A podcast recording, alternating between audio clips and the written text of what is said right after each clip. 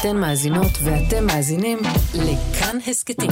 כאן הסכתים, הפודקאסטים של תאגיד השידור הישראלי. אתה יודע, אני תמיד חושבת, בהפקת הלקחים שלי עם עצמי בחשבון נפש, איך נתניהו היה מתמודד אם עבאס היה בקואליציה שלו. הרי בסוף זה האירוע. לאנשים היה קשה שאנחנו יושבים עם ערבים, במציאות שבה יש פיגועים ואירועי טרור וזה. מה הוא היה עושה? הוא היה מכשיר את זה, באומץ, בלי למצמץ, והיו הולכים אחריו. וזה אני אומרת דווקא לזכותו, יש לו את הפן המנהיגותי הזה, שלא היה מתבייש, לא היה מבלבל, והיה מצליח להכשיר את זה. אני חושבת ששם היינו לא מספיק טובים. לא הרגשנו עם זה מספיק בנוח. ושם יש לי המון הפקות לקחים. היינו צריכים להרגיש בנוח, היינו צריכים להרגיש גאווה גדולה. מה לעשות, 20% מהאוכלוסייה, הם פה, יש לכם פתרון אחר? אולי הדרך להכשיר את כניסתן של אה, המפלגות הערביות לתוך הקואליציה באופן קבוע, היא דרך אה, מחנה נתניהו, ולא דרך המחנה. זה קצת קרה, אני מזכירה לך שהיה סיבוב לפני כן, Mm-hmm. שגם דובר על לשבת עם עבאס, ואנשי ימין, יועז הנטל, צביקה וכן, היו נגד. אבל אחרי שנתניהו הציע להם והיה איתם במשא ומתן, בסיבוב שלאחר מכן, הם הכשירו את uh, מנסור עבאס, וכך דרכו של מנסור עבאס נסללה. זה בסוף עניין של נרטיבים. זאת אומרת, כל הטעות שעשינו הייתה שהתביישנו בזה, כן? לגמרי, אני חושבת שאת התוכנית חומש לחברה הערבית, היינו צריכים להסביר ולהתגאות, במקום להיות במגננה שהם מפיצים עלינו, שזה 50 מיליארד, זה לא 50 מיליארד, זה 30 מיליארד, הם עושים היום את אותה תוכנית. הם עושים היום את אותה תוכנית עם אנשי, אותם אנשי מקצוע, שהם האשימו אותי שאני מיניתי מחבלים. אותם אנשי מקצוע שם, עם אותם תקציבים, הכל טוב. אני חושבת שעשינו שירות חשוב למדינת ישראל, רק גמגמנו באיך אנחנו מסבירים אותו, וכשאתה לא סגור כלפי פנים, ככה זה יוצא גם כלפי חוץ.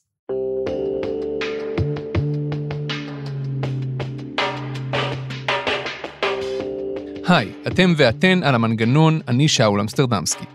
חברת הכנסת מירב כהן מיש עתיד חורכת בזמן האחרון את אולפני הטלוויזיה סביב הדיונים על השינויים במערכת המשפט שהממשלה מקדמת. אחרי כמה שנים כשרה לשוויון חברתי בממשלה, כהן מצאה את עצמה פתאום באופוזיציה. היא אמנם יושב ראש הוועדה החדשה שהוקמה למעקב אחרי מיצוי זכויותיהם של שורדי השואה, אבל חוץ מזה, כמה באמת בכוחה לעשות מהאופוזיציה חוץ מלשאת נאומים ולהתראיין בטלוויזיה? אז דיברנו בדיוק על זה, על כוחה של האופוזיציה בישראל ועל כוחה של הממשלה בישראל, אבל גם על עדתיות ומזרחיות ושיתוף הפעולה עם מנסור עבאס בממשלה הקודמת ועל עוד שלל נושאים נפיצים. והאמת, בחלק גדול מהשיחה, הכנות שלה הפתיעה אותי. אז הנה השיחה שלנו, מקווה שתהנו.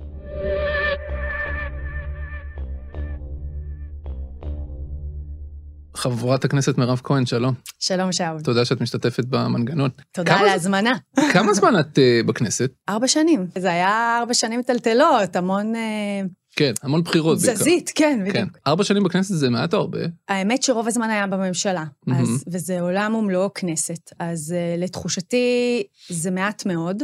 אני כל יום לומדת עוד את כללי המשחק ואיך אפשר להיות יותר יעילים, והממשלה זה סיפור אחר לגמרי. איך מגיעים לאפקטיביות שמה, אה, זה גם עולם ומלואו. אז זה מעט מאוד בעיניי. בוא נדבר על האופוזיציה שנייה. כי אמרת בעצמך, רוב הזמן היית אה, בממשלה ובקואליציה, ופתאום יש לך אה, חוויה אחרת, לשבת בצד השני. מה הכוח האמיתי של אופוזיציה במערכת הפוליטית שלנו? קודם כל, באופוזיציה יש לך את האפשרות לשאוף לאידיאל. לשאוף לדברים הנכונים באמת. וכשאתה בממשלה, אז אתה גם שואף לאידיאל, אבל אתה רק פוקח את העיניים בבוקר, זו התפשרות, כי אתה בהגדרה יושב בקואליציה עם עוד אנשים שחושבים אחרת ממך. אז, אז אני חושבת שהתפקיד באופוזיציה הוא כן לשאוף לאידיאל שלך. שזה אומר מה, להגיד כל מה שעולה על רוחך, כי אתה יודע שאין לך שום אחריות לשום דבר? לא, גם כשאני למשל מביאה מודל לקצבת זקנה, אני מביאה מודל שהוא, שהוא פיזיבילי, שהוא אפשרי, שהוא לא פופוליסטי, לא מודל של בואו ניתן אה, שכר מינימום לכל האזרחים הוותיקים במדינת ישראל, שזה 80 מיליארד שקל בשנה, וברור שאי אפשר לעשות את זה, אני לא אופוזיציה מהסוג הזה. אבל אני כן מביאה מודל של 2 או 3 מיליארד שקלים בשנה, שייתנו מענה דיפרנציאלי וזה אפשרי. כשאתה בתוך הממשלה, אתה הרבה פעמים מצביע גם בעד דברים שהם לא חוצים את הקו האדום שלך, אבל הם לא בדיוק האג'נדה שלך, זו הגדרה של, של פשרה. ובאופוזיציה אתה יכול להישאר נאמן במאה אחוז לאג'נדה שלך. אה, אני חושבת שהתפקיד שלנו כדי להיות אה, אופוזיציה אפקטיבית, זה לרדת לפרטים ולעקוב אחרי הדברים. זה בא לידי ביטוי מאוד יפה בוועדה שלנו למען שורדי השואה. קיבלו החלטה, האם יישמו אותה, האם יישמו אותה בצורה הגיונית, עמדו ביעדים, עמדו בתקציבים, אה, וזה די מדהים לראות איך אם אף אחד לא עושה את המעקב הזה, הדברים מתפיידים להם, וזה בכלל לא קשור לימין או שמאל, זה קשור לבירוקרטיה, למנגנונים גדולים, לריבוי החלטות.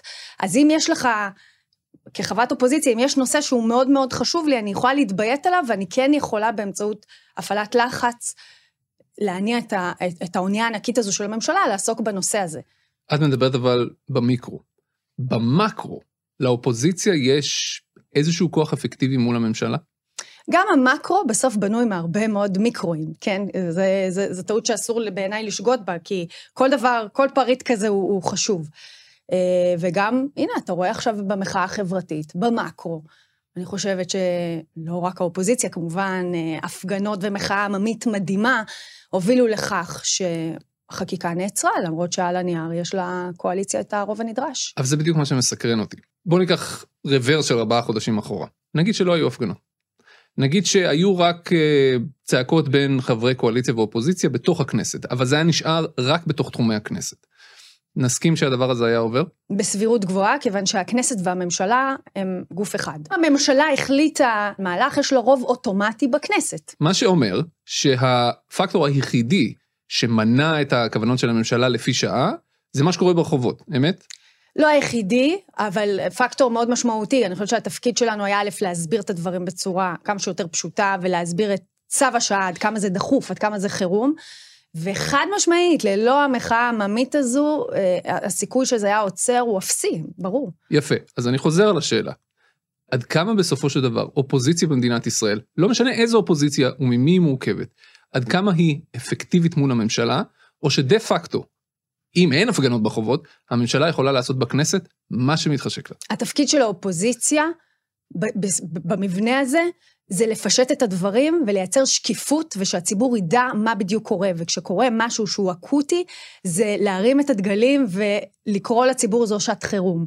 נכון, מבחינת רוב מספרי, mm-hmm. יש להם 64, זה, זה, זה, אלה העובדות, זו המתמטיקה, זה...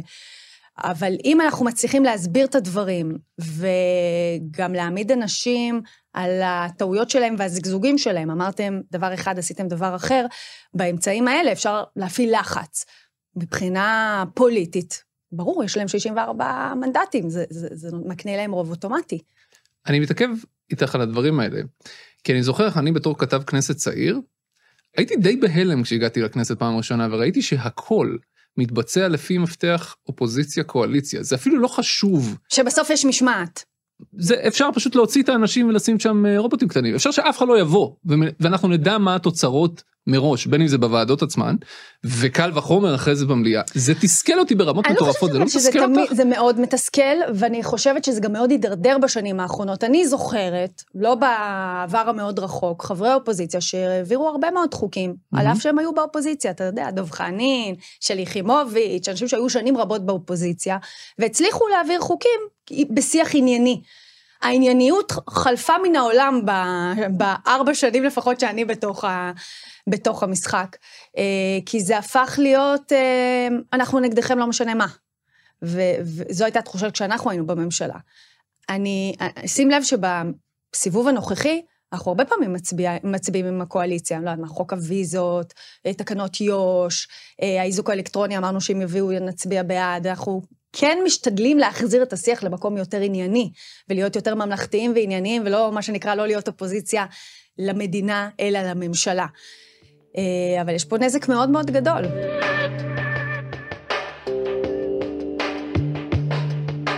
מי עומד היום בראש המחנה הליברלי? אז באופוזיציה, מבחינה פוליטית, יושב ראש האופוזיציה הוא יאיר לפיד, וזה ברור. למחאה אין מנהיג אחד, אין. וזה חלק מהאופי שלה. אני חושבת. בינתיים אנחנו רואים שהסקרים מראים שהכוח של יאיר לפיד ושל יש עתיד הולך ונשחק, כלומר שהוא כנראה עושה משהו לא נכון, או שהיריב המרכזי שלו כרגע במחנה הזה, בני גנץ עושה משהו כן נכון, לא? קודם כל, הסקרים בעיניי הם אופטימיים. כי לי הדבר הכי חשוב זה שהציבור הרחב רואה שמה שקורה פה, זה לא מה שהבטיחו לו, גם מצביעי הימין מבינים את זה, ולי זה הכי חשוב. אנחנו רואים שהממשלה הזו, שבעיניי היא ממשלה רעה, מאבדת את הכוח שלה. עכשיו, יש היגיון מסוים מזה שאנשים מהימין ילכו למפלגה אה, של בני גנץ, שהתחיל במקום מסוים ושבר מאוד מאוד ימינה, מבחינת חברי הרשימה, שר, אלקין וכן הלאה, גם מבחינת הצבעות בכנסת, בעד אה, ביטול חוק ההתנתקות, אה, ההתיישבות הצעירה וכן הלאה. הוא באמת הלך עם הזמן הרבה הרבה יותר ימינה. אז זה גם הגיוני שאנשים מהימין יראו שם בית יותר טבעי. חוץ מזה, אני חושבת שזה עובר מאוד מאוד טוב, הממלכתיות הזו, והפיוס, וכולנו אחים, ואנחנו כולנו אחים. אבל תכלס יש פה בעיה גדולה, ואני לא בעד לטאטא אותה מתחת לשטיח. מה יש פה בעיה הבעיה? גדולה. שלא כולנו הבעיה? הגדולה זה שאנחנו לא מסכימים על דברים מאוד מאוד עקרוניים, וההפיכה המשפטית הזו מביאה לנו את זה לפרצוף. ואנחנו בסדר, אוהבים אחד את השני, אוהבים את המדינה, הכל טוב, אבל מה הפתרון? מה הפתרון? מה עושים עם האירוע הזה? אז כי- מה את אומרת בעצם? שגנץ נוקט בשיטה של ממלכתיות מזויפת, ואתם מה? אני חושבת שבטיימינג הזה יש תקווה מאוד גדולה שיצאו מבית הנשיא עם, עם משהו שהוא הוא יפתור את הבעיות. ואנשים אה, אה, מאוד רוצים את זה. אני לא יודעת אם זה קיים. אני לא יודעת אם זה קיים, זו שאלה. ו... את יודעת אם מה שקיים זה אפשרות לפתרון, להסכמה רחבה? אני לא יודעת אם, אם אנחנו מסוגלים לצאת מבית הנשיא עם הסכמות רחבות, כן, אם זה ככה, אז איך זה ייגמר? אני לא יודעת, אני מאוד מוטרדת. ואני חושבת שזו תשובה פחות פופולרית, מה שאני אומרת לך כרגע. על מה המחאה? אני חושבת שהיא התחילה במקום אחד והיא היום במקום אחר. היא התחילה בזה שבאמת רצו לפגוע בעקרונות הדמוקרטיים של מדינת ישראל, מתוך מקום אישי של ראש ממשלה שרוצה לדאוג לעצמו. והיום כבר הכל יצא החוצה. כל הדברים שכאילו היו שם כל השנים, הכל יצא החוצה.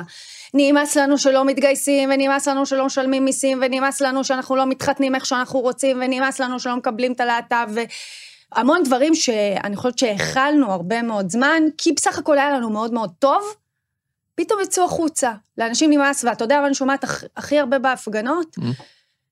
כבר אי אפשר להחזיר את הגלגל אחורנית. זה לא שעכשיו תגידו לנו, טוב, אין יותר הפיכה משטרית כזו, אנחנו עוצרים את כל החקיקה, יאללה, חוזרים אה, למה שהיה לפני כן. זה כבר לא אפשרי. אנשים, נפקחו להם העיניים. א', הם הבינו מה תוכנית העל, והיא מבהילה, ואנחנו רוצים בטוחות שהדבר הזה לא יקרה גם לעוד שנה, עוד שנתיים. וב', אנחנו רוצים את הזכויות שלנו. זהו, לא רוצים יותר להכיל ולקבל את מה שהיה בעבר. לא רוצים לקבל את זה שאם יש רשות מקומית שבה יש רוב חילוני שרוצה תחבורה ציבורית בשבת, אסור לו. או שאם אני רוצה לבחור איפה להתחתן, יכתיבו לי איפה להתחתן. אתה יודע מה, אולי זה גם נובע מזה שאוקיי, אם אנחנו מיעוט, זהו, אתם הרוב, אז אנחנו מיעוט, אז אנחנו מיעוט שנלחם על הזכויות שלו. כלומר, את אומרת, חזרה לנקודת האפס ליום לפני הבחירות, זה כבר לא פתרון לשום דבר, כן? אני חושבת שלא. נניח שנלך שנייה עם תזת המחנה הליברלי הוא מיעוט, מיעוט אחד מתוך כמה מיעוטים מאוד גדולים. כשאת אומרת להילחם על הזכויות שלו, תפרטי לי את זה. אה, זה בכל תחומי החיים. למה מערכת החינוך שלי מתוקצבת בפחות מהממלכתי-דתי? ב- לדעתי, ב- התקצוב שם הוא גבוה ב-26 אחוזים. למה? אתה יודע, אני גרה בבית הכרם. יש אה, לילדות שלי, הן אה, לומדות בבית ספר יפה נוף, יש שם 30 ומשהו ילדים בכיתה, 33. יש אה, בית ספר ממלכתי-דתי ב- בבית הכרם, בית ספר דרור. יש שם 18, בפ- לפחות בזמנו היו ש- 18 תלמידים בכיתה. אני שקלתי להעביר אותם. לי לא מפריע שיהיה גם צביון דתי, אגב, לבעלי מאוד הפריע, אבל לי לא מפריע. וואלה, חצי מן התלמידים, הרבה יותר טוב. למה שלא יהיה לי אותו הדבר? מה עוד? כשלמדתי באוניברסיטה, לא קיבלתי קצבה, אני שילמתי על שכר הלימוד שלי. למה? מעולם לא קיבלתי הנחה ב- בארנונה. אף פעם. בירושלים אני משלמת את הארנונה הגבוהה ביותר במדינת ישראל. למה? אתה יודע, לי יש ילד קטן, עוד מעט בן שלוש, אני כבר חושבת מה אני אעשה ביום שהוא יתגייס לצבא, אני חרדה מזה. למה מישהי אחרת לא, לא חרדה מאותן חרדות? זה, זה דברים שקיבלנו, ו... ואני לא בטוחה שאנחנו עוד אה, נכיל את זה, כי הסטטוס קוו פה נשבר לגמרי, לגמרי. פתחו את כללי המשחק, אז אם פותחים את כללי המשחק, בואו נדבר על הכל. כמה זמן אתם הייתם? שנה וחצי בממשלה? דה פקטו שנה, נכון? נכון, אחרי זה. ממשלת מעבר וזה. ואז היו בחירות, והתוצאות של הבחירות היו מאוד מאוד ברורות. ואתם עבדתם מאוד מאוד קשה בבחירות האלה בשביל שאלה לא יהיו התוצאות, ואלה התוצאות. הציבור בא ואמר, אני רוצה את הגוש השני. אפשר להתווכח עד מחר, ידעו רפורמה משפטית, לא, לא חשוב. הם רוצים את הגוש השני. מה שאומר שאולי יש לכם איזשהו blind spot, אולי יש משהו שהציבור רוצה, שאתם לא יודעים להציע לו. קודם כל, אני לא מסכימה שהתוצאות היו מאוד מאוד ברורות. המספר בסוף 64 מנדטים נבע מזה שמרץ נפלה מתחת לאחוז החסימה, שזה מספר של אלפי קולות בודדים. אין דיאט. לא, לא, בסדר, אבל אם תבחן, אם תבחן את זה מספרית, זה את מספר הקולות מישהו- כאן וכאן היה די את דומה. מזכירה לי מישהו שאמר פעם שבניקוי הערבים והחרדים כן. מצבנו מצוין. לא, אני רק רוצה להגיד שמבחינת גודל האוכלוסייה והמחנה האידיאולוגי, הפערים הרבה יותר קטנים. אוקיי. הייתה פה התארגנות נוראית של המחנה שלנו, יש הרבה הפקות לקחים מהאירוע הזה, אבל זה דבר אחד, לא מסכימה שכולם חשבו שזה גרוע, זה היה בערך חצי-חצי. זה עדיין אומר דבר שיש שני- ציבור ענק שלא רוצה את מה שאתם מציעים לו.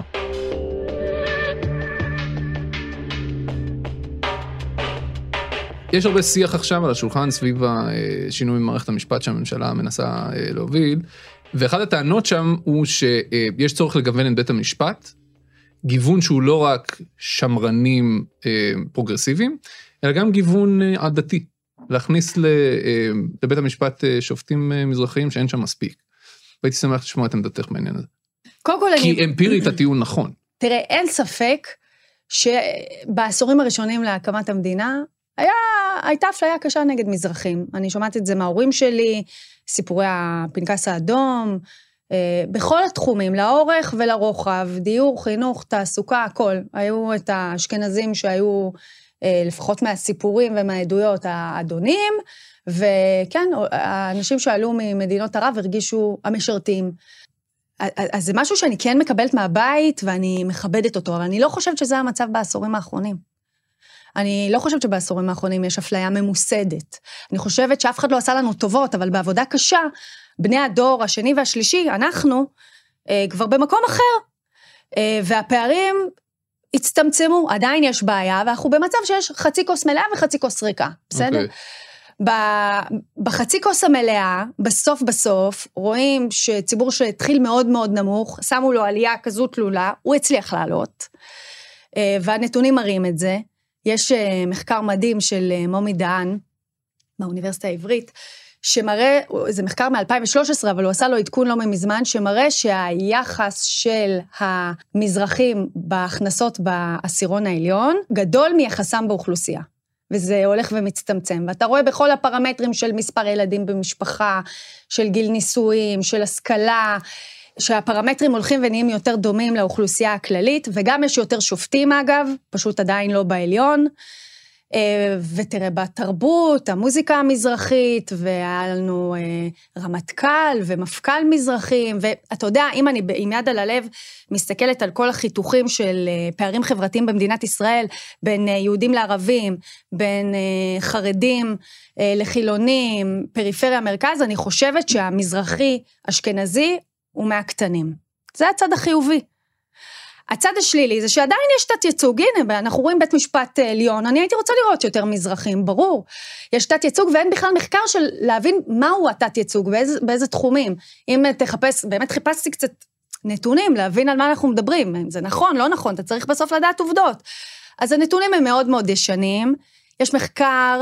לגבי בית המשפט העליון לא- לא צריך מחקרים בכלל, גם אם יש שופטים רגע, מזרחים... אבל אתה רואה שהמגמה אה, משתנה. לא בהכרח. לא, אתה רואה שיש יותר ויותר שופטים בערכאות הנמוכות, ואני מקווה שזה יגיע גם לעליון. אבל זה לא אומר שהם כולם הגיעו לעליון. כי אבל- אבל- בפני העליון יש חסם, והחסם היא הוועדה. זה מאוד מאוד סבבה, ברור. אז מה עשית עם זה כשהיית 15 שנה ראש ממשלה והליכוד 50 שנה? מה עשיתם עם זה? באמת. די עם כל השיח המתלהם והשנאה הזו. איפה העבודה שלכם? למה אתם לא עובדים? אנחנו, הייתה לנו שנה, הבאנו אה, אה, שופטת מזרחית ראשונה, רוטמן התנגד. מני מזוז התוניסאי, מה, מחאתם לו כפיים כי הוא תוניסאי? אל תספרו סיפורים. אתם לא רוצים שופט מזרחי, אתם רוצים שופט שאפשר לשלוט בו. וכל היתר זה, זו צביעות, כי משתמשים בנו וזורקים. ממש משתמשים בנו וזורקים. אם הם היו באים והיו עושים, אוקיי, בואו נעשה עבודה רצינית.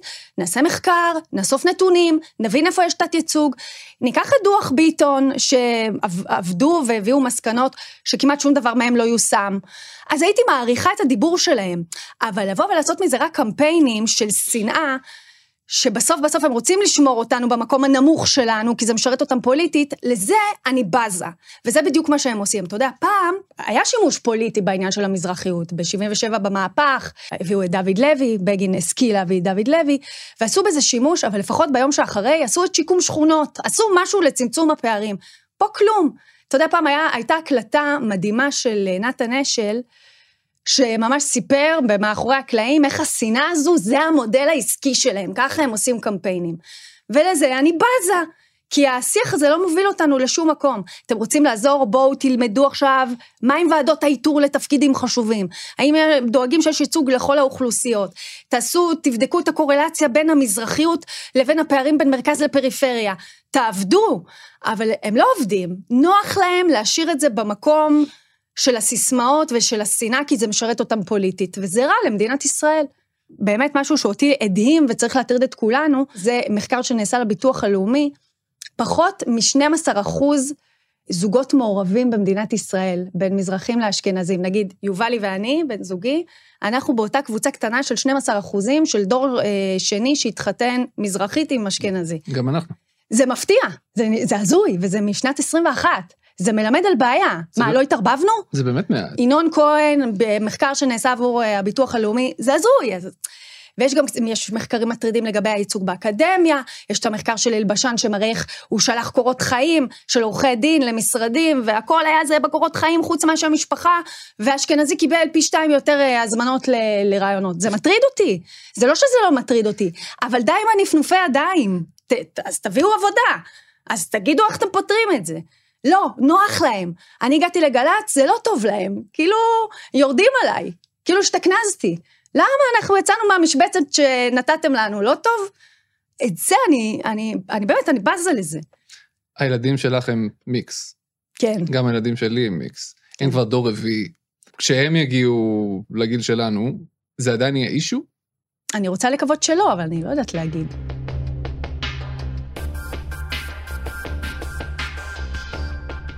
את משתתפת בהפגנות. אתם צועקים הרבה דמוקרטיה בהפגנות האלה. אין uh, דיאט, כל המפלגות שהיית חברה בהן, ואני כולל בזה גם את התנועה של ציפי לבני, הן מפלגות שהן, איך אני אגדיר את זה, פחות דמוקרטיות. אין פריימריז, ובן אדם אחד קובע את כל הרשימה ומי ממוקם איפה.